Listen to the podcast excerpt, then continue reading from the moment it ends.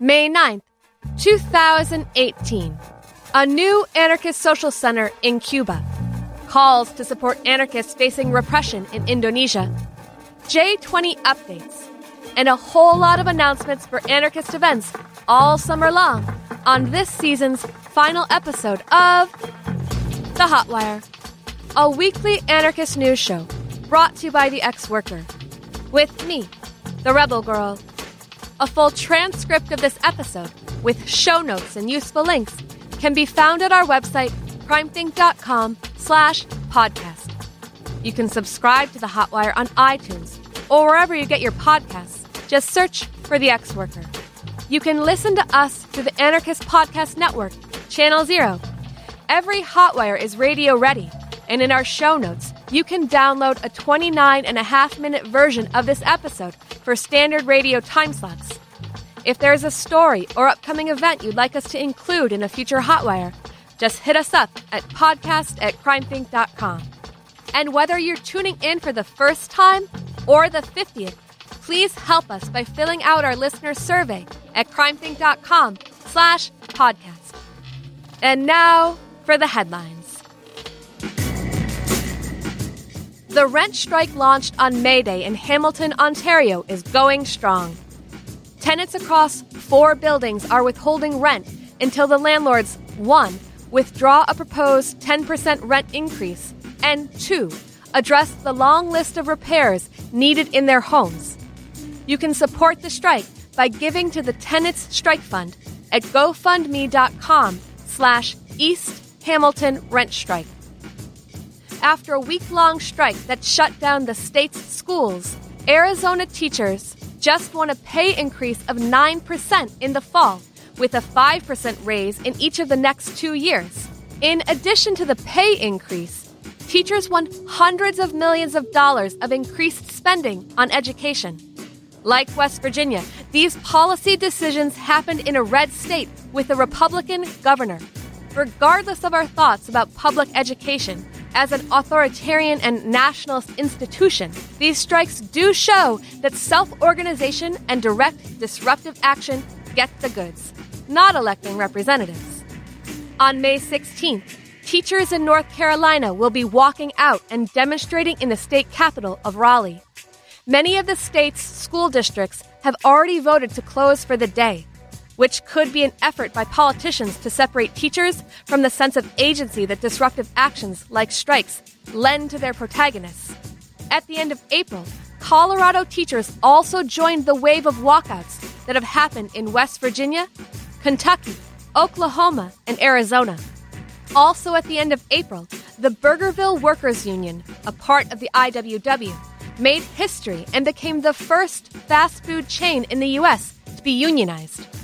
Their report reads The fight isn't over, of course, and we need to remember what got us to this point workers taking action for themselves, standing up against poverty wages and horrible conditions. We got here because of the strike, union benefits, pickets, and marches on the boss. We got here through direct action, and that won't change now that we've won an election. If anything, it's even more important. In this moment of victory, we want to celebrate, yes, but we also want to turn our attention to the 4.5 million other fast food workers in the United States. We want to speak to everyone else who works for poverty wages, who are constantly disrespected on the job, who are told they aren't dedicated enough, aren't experienced enough, aren't good enough for a decent life. To all of those workers, to everyone like us who works rough jobs for terrible pay, we say this Don't listen to that BS. Burgerville workers didn't, and look at us now. We caught up with people active in this occupation of the cafeteria at the new school. Hey, ex worker, greetings from the occupied New School cafeteria in so called New York City. I'm Lewis. I'm Eli.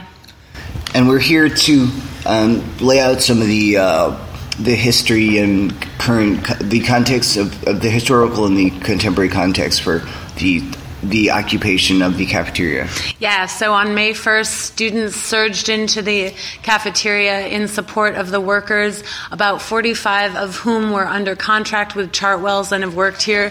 Many of them have worked here for a number of years, some of them up to 16 years. Many of them are people of color, they have dependents, they were intending to retire on this job. And so the new school's uh, declaration that they were going to fire all of them and, quote, invite them to reapply for their jobs, well, we know what that is. So, super exclusive university. Um, says it's progressive, acting totally not progressively. Students said, no way. We occupied the cafeteria on the call of the communist student group who did a lot of organizing to make it possible. And we're still, still here and we're not going to leave until the demands of the workers are all met. Yes. And so in the context, the broader context of the history of occupations, the New School, um, more or less every other occupation in recent history from 2008, 2009, 2011 were all run democratically and, and had a consensus building model, and they were initiated by anarchists. Um, and the struggles and the power dynamics were extremely different from what I understand from some of the legacy uh, the legacy holders here at the New School um, who are still students. Um, the CSG is the Communist Student Group. They've, mm, in many ways, have been they were the first ones on the line, so they definitely have credit for organizing the space. But they are vanguardist Leninists, self-styled or Maoists, and they claim the kind of role of um, the student leadership in the entire movement. And it's an issue when, um, for example, the handful, the two or three people that are part of this group um, run when they call call general assemblies. It's more or less one person, or has been uh, one person, shouting from a megaphone about dictations and stuff. Yeah, and so there are a bunch of other things going on. Of course, the labor struggle at the new school, the student employees at the new school are currently on strike indefinitely until the contract there is met. The workers are waiting for their contract. We are not leaving the cafeteria. This is a beautiful space in spite of the way it was initiated. And there are lots of groups who have come in since then and have claimed the space as their own. So, uh, y'all are welcome to come and join us. We hope you do.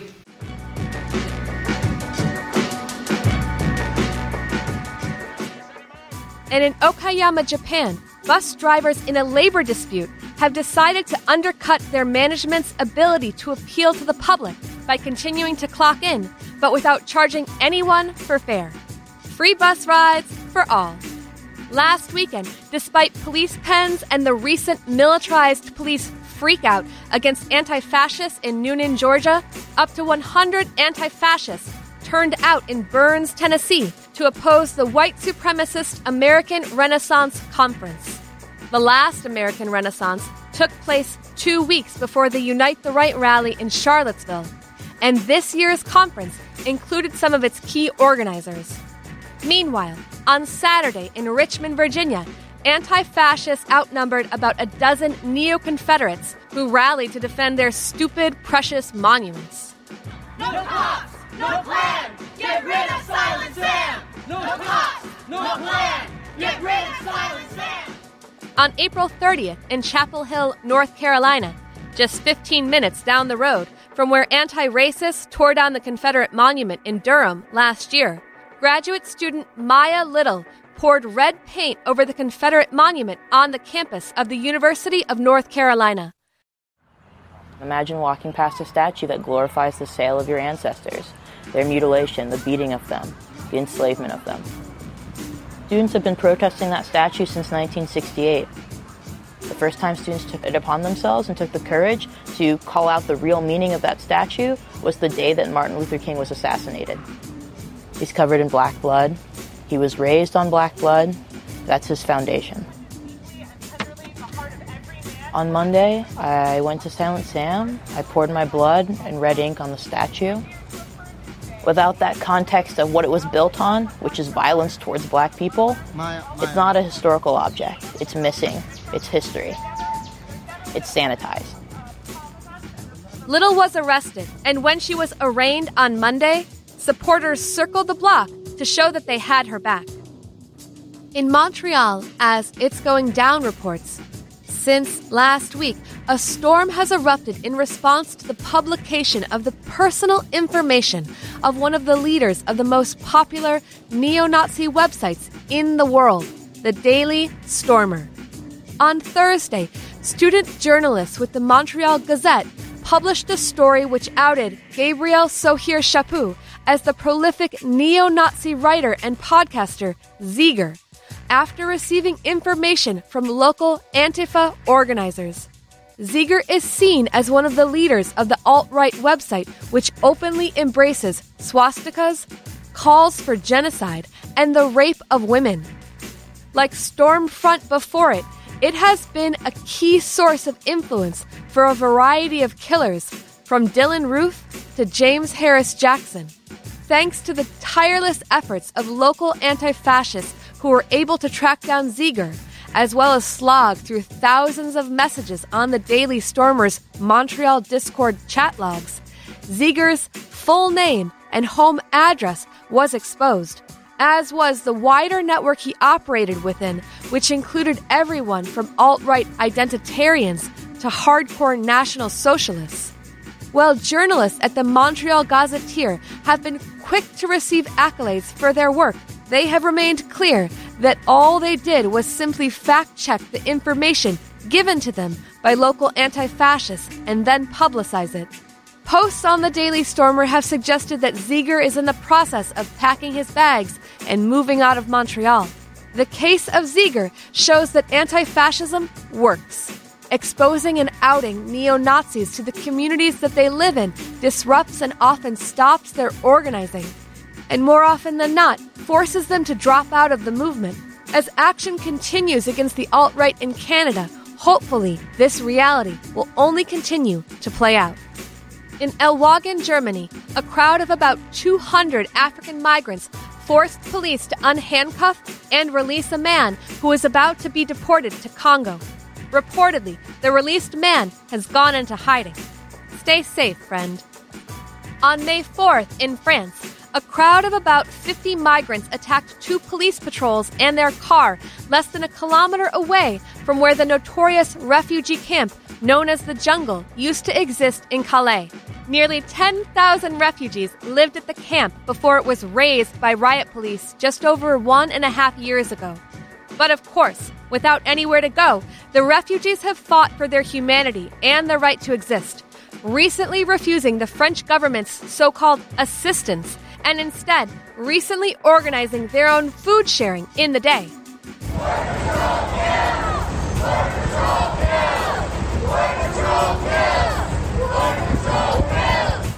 It's going down reports that, quote, on Monday, April 23rd, following the not guilty verdict of a Border Patrol agent who shot and killed 16 year old Jose Antonio Elena Rodriguez. People in so called Tucson took to the streets for over six hours and blocked freeway on ramps. We here at the Hotwire are thrilled to announce the opening of Abra, a new anarchist library and social center in Havana, Cuba. The social center just opened on May 5th, and we hope to see it spread some anarchist magic. Abracadabra. In the anarchist tradition of antipathy to standardized calendars and time, a march of 30 odd people in Olympia, Washington, took to the streets the evening of May 2nd, continuing the revelry and rebelry of May Day. Downtown was covered in graffiti that read, Happy May Day, Stolen Land, Kill Cops, ACAB and FTP, as well as F this and FU on some yuppie condos. Windows were broken at a property that used to be a gathering place for houseless people but had since been fenced up by the owners. Clueless riot cops showed up 45 minutes after the march had dispersed, scratching their heads and checking their iPhone calendars. May 2nd? Hey, why not make every day May Day? Good morning, slaves. Looking for relief from the steaming hot plate of bullshit served up on the daily by the mainstream media? Are you thirsting for solid and reliable information to escape the mind numbing vortex of corporate news and Trump tweets? Are you ready to check out every time you hear Despacito on the radio one more time? Then tune your dial to Sub Media. a mouth-watering hub of infotainment and subversion that'll make you want to quit your job and join the motherfucking resistance. Dive into our newly designed website and gorge yourself on one of the 500 plus videos and audio tracks from our vast library of anarchist films, hip hop, and riot porn, or choose from one of our original shows like Trouble, Burning Cop Car, A is for Anarchy, Video Ninja Reports, and The Stimulator. F- Netflix. Watch sub.media. Where did you get this? Your friendly neighborhood anarchist. More of an anarchist militant. People involved in social struggles than everybody else. People have been waiting for some content. Radio and show. The Final Straw and I'm William Goodenough. And I'm Percy Goodness. The Final Straw Radio.noblogs.org. If you're listening, you are the resistance.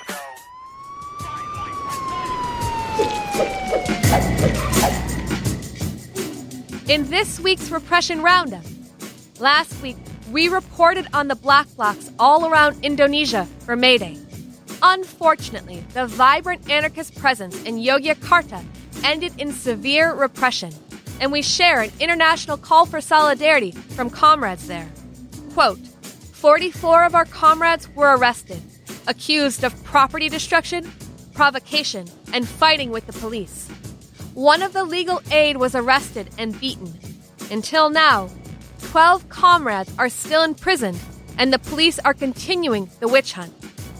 Believe us when we say that we already knew, even since before we carried out our demonstration, that there would be an antipathy from the public towards our demonstration. It is very understandable. Feudalism creates this belief that kings and the royals are like half divine beings their authority is sacred and self justified. Our demonstration was meant to disturb the circulation of capital in Yogyakarta. We intentionally want to create a non conducive situation for capitalist investment, be it national or foreign, that will intensify the development and gentrification that disenfranchise the middle and lower class people in Yogyakarta. We had guessed that the public would be infuriated by our vandalism and provocative calls. The destruction of one police post and the call to murder the Sultan have massively angered the people of Yogyakarta. The anger is absent when the police repeatedly, with violence, are at the front lines of conflicts between people's interests and the rulers. On the side of the rulers, of course. We are what you call anarchists. We dream of a world where people cooperate with each other, work together, rule over themselves in a horizontal way without rulers, the royals, political contract, social contract, or the capitalists. We want a life in its truest form, where humans' natural desires are in tune with nature, a life without class, racial, ethnic, religious, or other false divisions. We are what you would call utopists. We want a free society without oppressors we want a society where people can have any beliefs, sexual orientations, or anything without fearing being persecuted. Total freedom. Signed, The Anarchists. To donate to the much needed legal defense of anarchists in Indonesia, you can email MATATA at riseup.net or feldasit at riseup.net.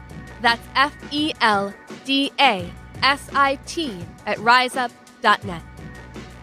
May Day also marked the first 100 days that Three Sisters Camp has been resisting the Atlantic Coast Pipeline in Virginia. But on Friday, a judge found Red, a 61 year old tree sitter, as well as her daughter, in contempt for their tree sit against the Mountain Valley Pipeline closer to West Virginia.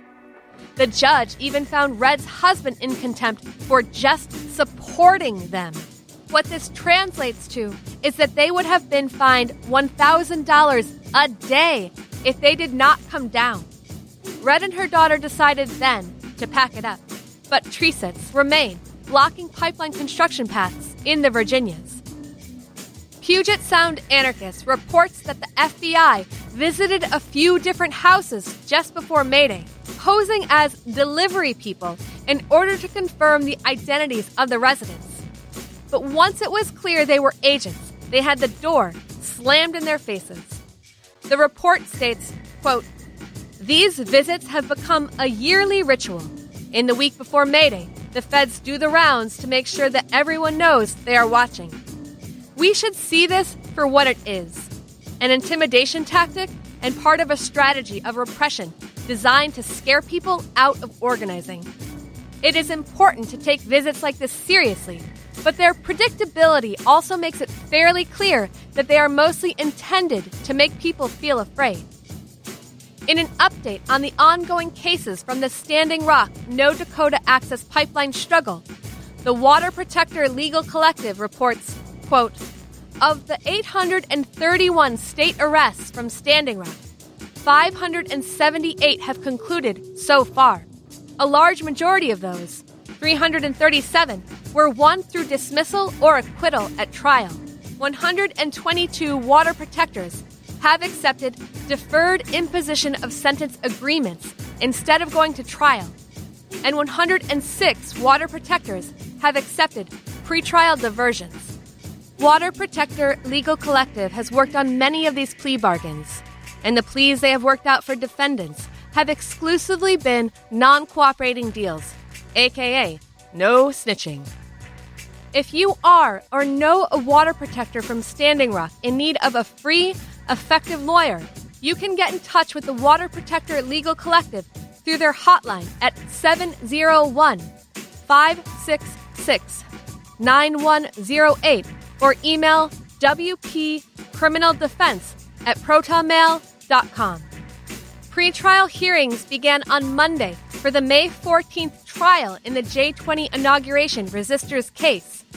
One defendant was continued for a later date, but now we can be 99% certain that the second J20 trial will begin on May 14th in Washington, D.C. The first trial took place at the end of last year and resulted in full acquittals, leading to the prosecution to drop over 100 cases. But nearly 60 defendants still face charges. The government argues that the remaining defendants have the clearest evidence that they are guilty of the multiple felony counts they face. Yet just last week, they agreed to a misdemeanor plea bargain with one of the defendants. Just further evidence that the government is casting a wide net and trying to see what can stick, which is why we need to support all the defendants. The government also motioned to include a quote unquote black bloc expert, witness from the FBI, whose expertise, according to their CV, is based on, uh, reading some books about the black bloc.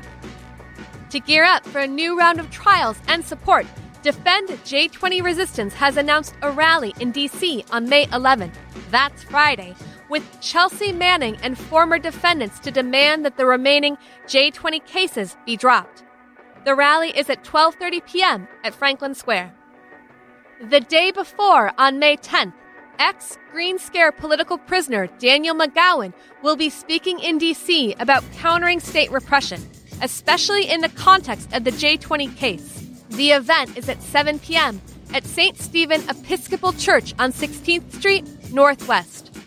And if you can't make it to DC for either of those days, you can support the remaining defendants by calling the prosecutor at 202 252 7380, or you can call the prosecutor's boss at 202 252 7566 and tell them to drop the charges. Anarchist prisoner Sean Swain has called for a campaign to get his communication turned back on. Please call State Representative Doug Green at 614 644 6034 or Representative Hearcel Craig at 614 466 8010 and politely demand for them to get their prison officials to stop cutting off Sean's phone access, email, and even regular mail. Before we end with next week's news, some of you might remember that at the end of last season, we implored our listeners to not get caught up in only oppositional politics like anti fascism, but to engage in conflicts that can also demonstrate an anarchist vision. May Day in North America may not have been as confrontational as years past or other countries this year. But between the really, really free markets in Durango, Colorado, Oxnard, California, and New London, Connecticut, a tenant strike in Hamilton, Ontario, the anti juvie block party in Seattle, the Redneck Revolt and John Brown Gun Club picnics in Denver and Michigan. Reportedly, the first ever anarchist May Day gathering in Long Island.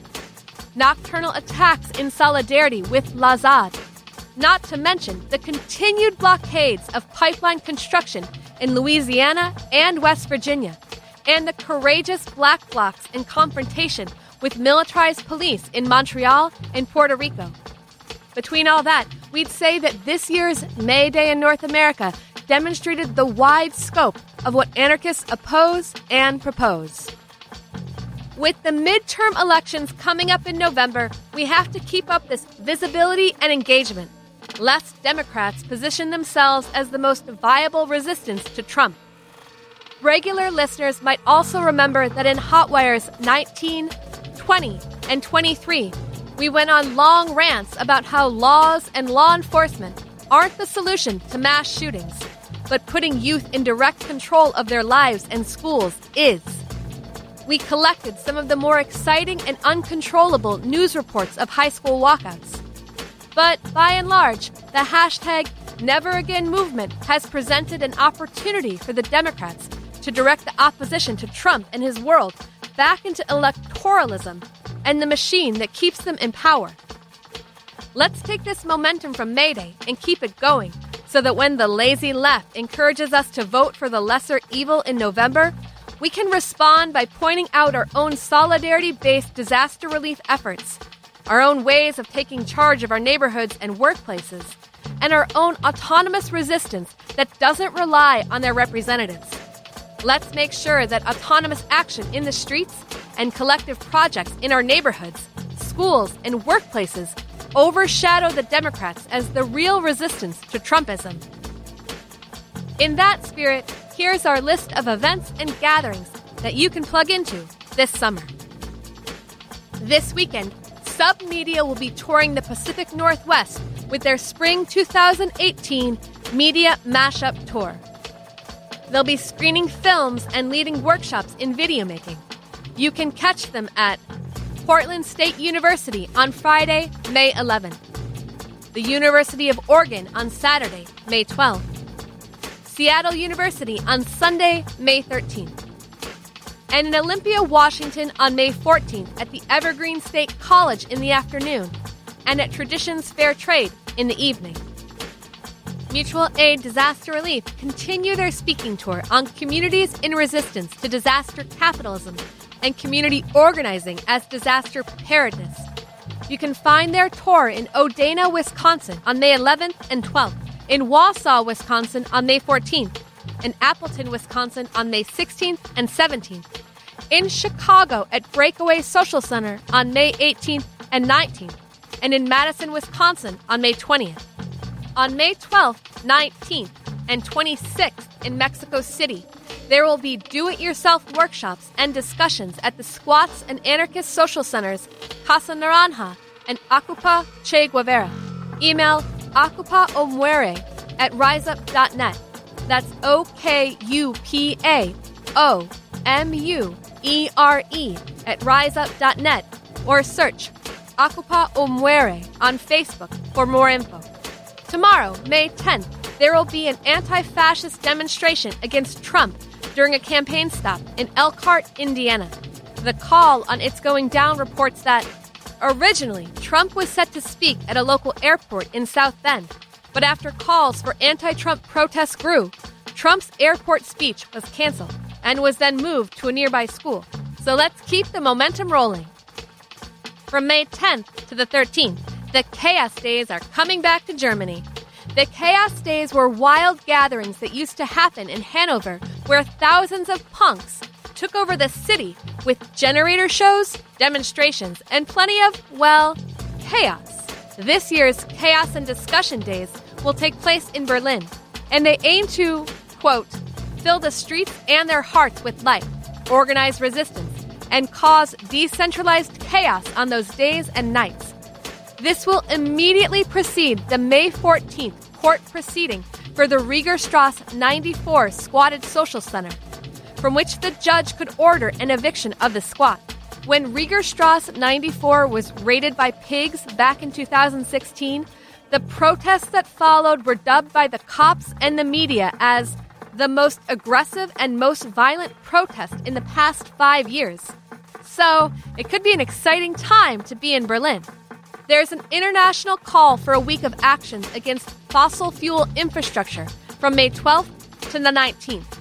On May 14th, the Dene elders of Black Mesa and Big Mountain are calling resistors from near and far to converge at Black Mesa for a camp in defense of Dene sovereignty. The call reads Black Mesa is an area of ancestral Dene territory within so called Arizona where families have been resisting forced relocation for over 40 years. The elders here have steadfastly refused to cede their land to Peabody Coal and wish only to continue their traditional life and allow the land to heal. Having a continuous presence at the site will also provide a strong measure of protection against livestock impoundments, a threat the elders face on a daily basis. And May 19th in Portland, Oregon, there will be a game of Radical Capture the Flag in Colonel Summers Park at 12 p.m. Bring your affinity group, bring your companion animal, bring zines, and or bring food for the vegan potluck to follow the games. For the rest of May and into June, there will be a solid month of anarchy in Quebec. It starts with the Montreal Anarchist Film Festival, May 17th to the 20th. Then there's the Montreal Anarchist Theatre Festival, May 22nd and 23rd. The Montreal Anarchist Book Fair, May 26th and 27th. The North American Anarchist Studies Network Conference is June 1st through 3rd, also in Montreal. And the grand finale will be the mobilization against the G7 summit, which will feature fierce anti capitalist protests in Quebec City on June 8th and 9th. The European Animal Liberation Gathering is happening June 1st through the 3rd in Bilbao, Basque Country. Workshops will be translated into Spanish, English, and French. You can find out more at animalliberationgathering.wordpress.com. The 2018 Stockholm Anarchist Book Fair takes place on June 2nd and 3rd in Sweden. They have a fundraising link at firefund.net slash bookfair. June 11th, of course, is the International Day of Solidarity with long term anarchist prisoners. It's a day for letter writing, solidarity actions, fundraising, and raising awareness about our comrades on the inside. It's a day to remember that imprisoned comrades are still a part of our movement, and we should do what we can across the walls that separate us to include them in our struggle. And June 8th to the 11th is the Fight Toxic Prisons Convergence in Pittsburgh, Pennsylvania, which will be a good place to plug into supporting the hashtag Juneteenth 2018 mobilization against prison slavery. For those who don't know, Juneteenth is an abolitionist holiday originating from the end of the Civil War. This year, the supporters behind the hashtag Operation Push Prison Strike and Fight Toxic Prisons are calling, quote, on all opponents of mass incarceration and modern day slavery internationally to honor the Juneteenth holiday, Tuesday, June 19th, 2018, with community organizing and direct action. We also have a recording of a letter sent by revolutionary politicized prisoner Malik Washington about why he is calling for the Juneteenth mobilization. Why I am calling for an International Day of Action on Juneteenth. Keith Malik, Washington. Peace and blessings, sisters and brothers, as we organize for our Juneteenth rallies, protests, celebrations, and direct actions. I want to make all of you understand why I have made this call to action. In Texas, at the very end of the MAAFA Black Holocaust, slave owners didn't want to release their slaves it was too profitable. In fact, many slave owners had erected elaborate obstacles which kept the news of emancipation from reaching the ears of slaves in Texas. Texas government created a shell company known as TCI also known as Texas Correctional Industries. The business model grosses approximately 89 million a year. Its labor force is made up of prisoners who work in numerous factories throughout the state in prisons that are operated and supervised by the Texas Department of Criminal Justice. I'm calling for Juneteenth protests in order to address the absolute failure of the U.S. government to address the plight of the dreamers and what of the environment, our planet, clean air, clean water. If free citizens fight for clean and safe drinking water supplies and still don't receive it, how do you think prisoners fare when facing a system which refuses to even acknowledge them? I am calling for Juneteenth protests to recognize the struggles of my sisters and brothers at Standing Rock and to highlight the inadequacy of a government which has still not fixed the problem in Flint, Michigan, and to protest the impotent and lackluster response to the human beings in Texas who lost everything during Hurricane Harvey.